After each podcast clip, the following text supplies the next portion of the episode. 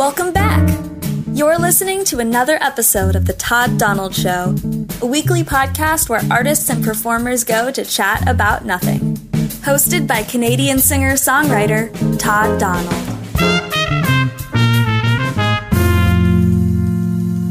Hey, it's me. I'm Todd Donald. Welcome. Ellen Hollman, a co writer and the star of Army of One, someone who, like Amy Walker, who was on the Jack Kelly episode, I would also love to have back on the show for a longer chat. In this, though, you'll hear us talking about the action packed film, the story, the jiu jitsu, the guns, the explosions, the blood. And Ellen was fantastic and merciful, I would say, on the clumsiness of your dear host. So put your hands together. If you're a fan of Stars of Spartacus, you'll remember her as Saxa from Spartacus Vengeance and War of the Damned. Or perhaps Amelia Parsons from NCIS New Orleans. Heard of it? Uh, you'll see her next year in the fourth Matrix film. And right now, as of today, December 15th, you can see her in Army of One, a gritty film about love and revenge. Available on Apple TV for sure and all kinds of digital streaming and purchasing platforms. Let's listen to the trailer audio now. What brings you two to this little community? We're just traveling, getting away from work. Hello? Looks like it's just us. Dylan? We need to get the hell out of here. Who sent you? Ah!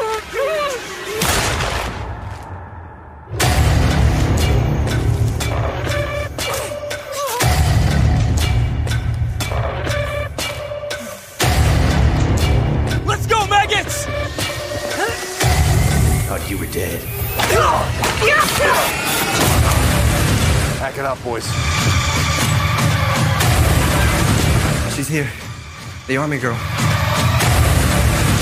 Today's your sentencing day.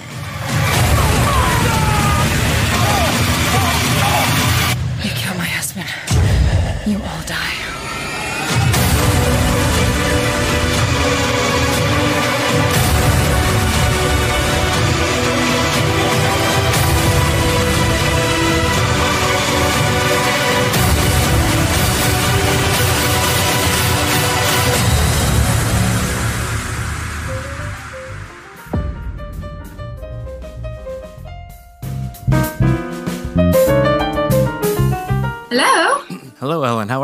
Good evening. you Doing great. How are you? I'm pretty good. I'll say this on the record too, but off the record, I got I got a chance to watch the screener. It is dynamite. I love it so much. Um, Thank you. Why off the record? You know, hey, keep that on the record. well, I know this for a fact. Some others may not. Let's educate them. This is not your first time being seen on screen kicking ass, is it?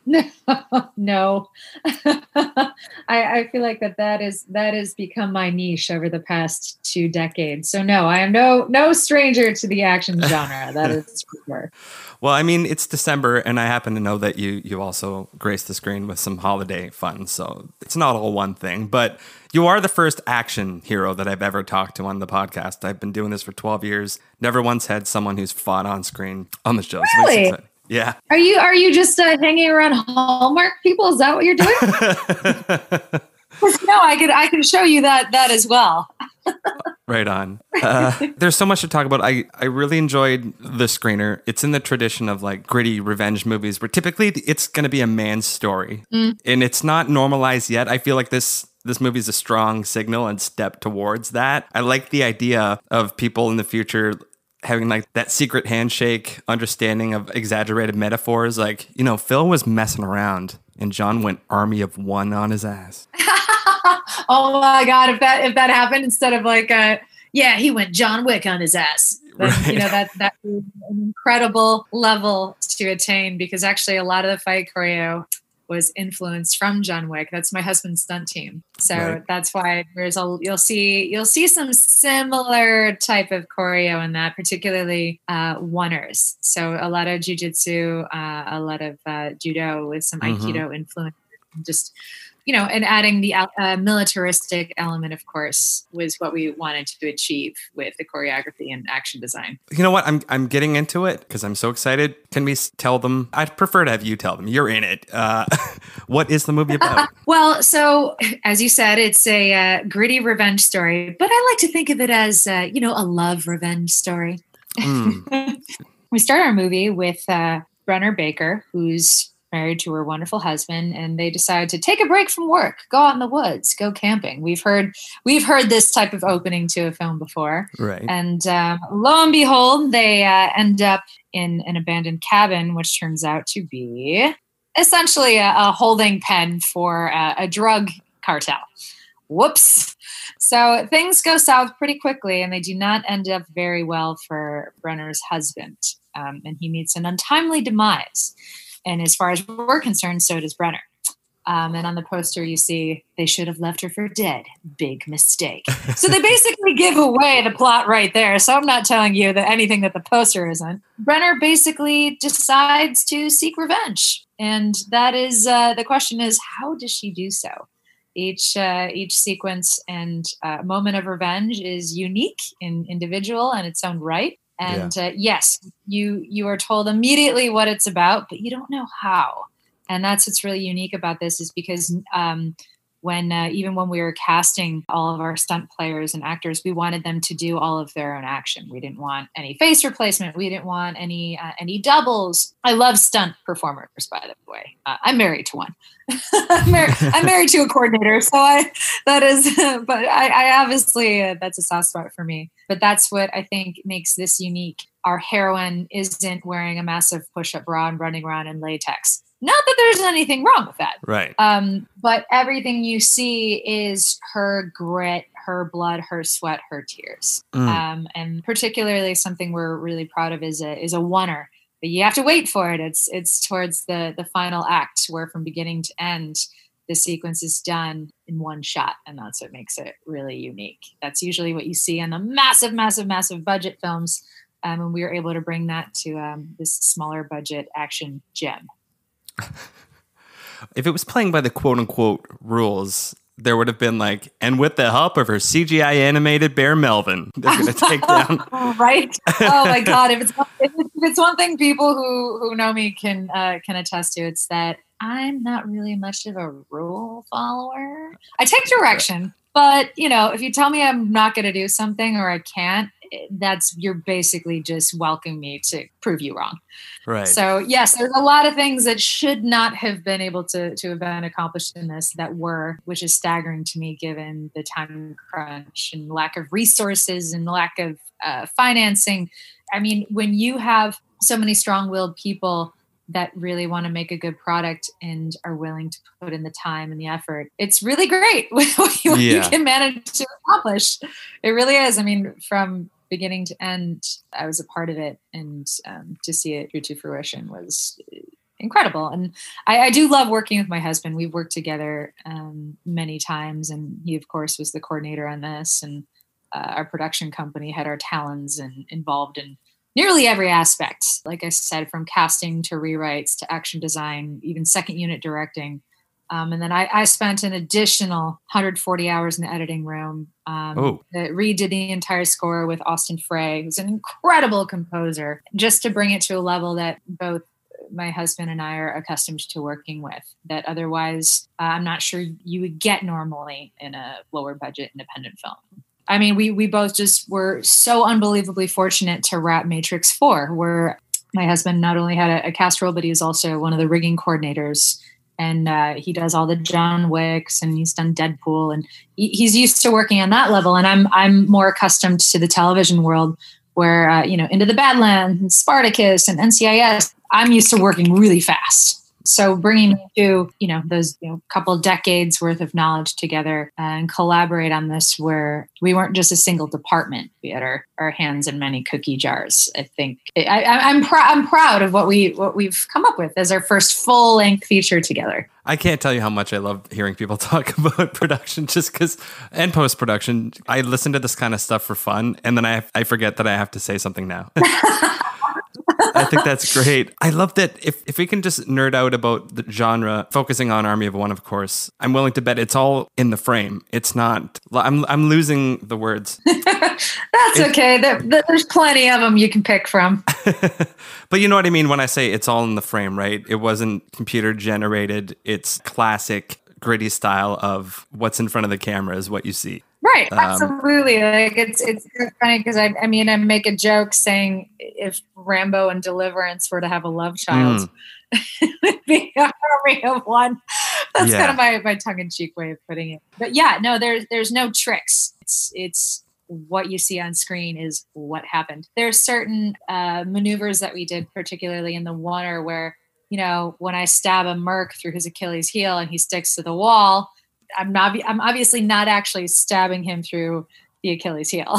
Right. but however, however, we do pan away for a moment and then you go back and his leg is stuck in the wall with the knife there. We quickly had an effects person switch out to a real blade. Right. So little tricks like that, um, like little things like that. And of course, when I'm Practical. There's the word. God damn it. Sorry. yeah, it's, it's it's late. It's late. What time? I don't even know where, what time it is where you are right now. Just an hour later. Oh, you know, I was trying to make an excuse for you.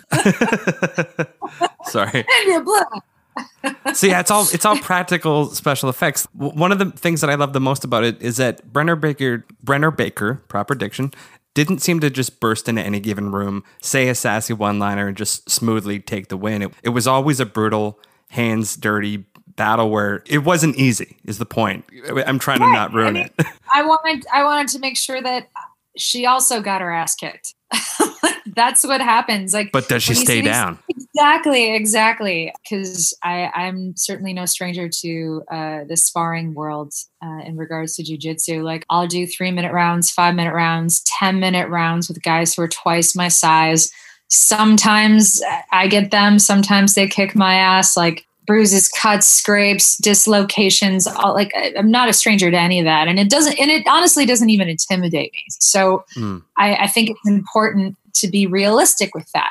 Where if you see a woman fighting with a man, if you punch someone as hard as you can, if if some uh, for a guy, for example, my husband, he's much he's literally double my size. If I were to take my little hand and punch him in his giant jaw, it would probably break my hand. if someone's smaller, probably not, but that's where elbows and knees and just being faster and lighter on your feet and more cunning is a way to take down your opponent. Right. That's why there's a lot of jujitsu elements because it's not based on strength, it's based on speed, knowledge, and agility. And that's what they teach the US military. Uh, in fact, Mm. we did a lot of research um, as to what they teach uh, in the military. And actually, one of my academies, Gracie Academy, they teach the US military how to utilize jujitsu to take down your opponent.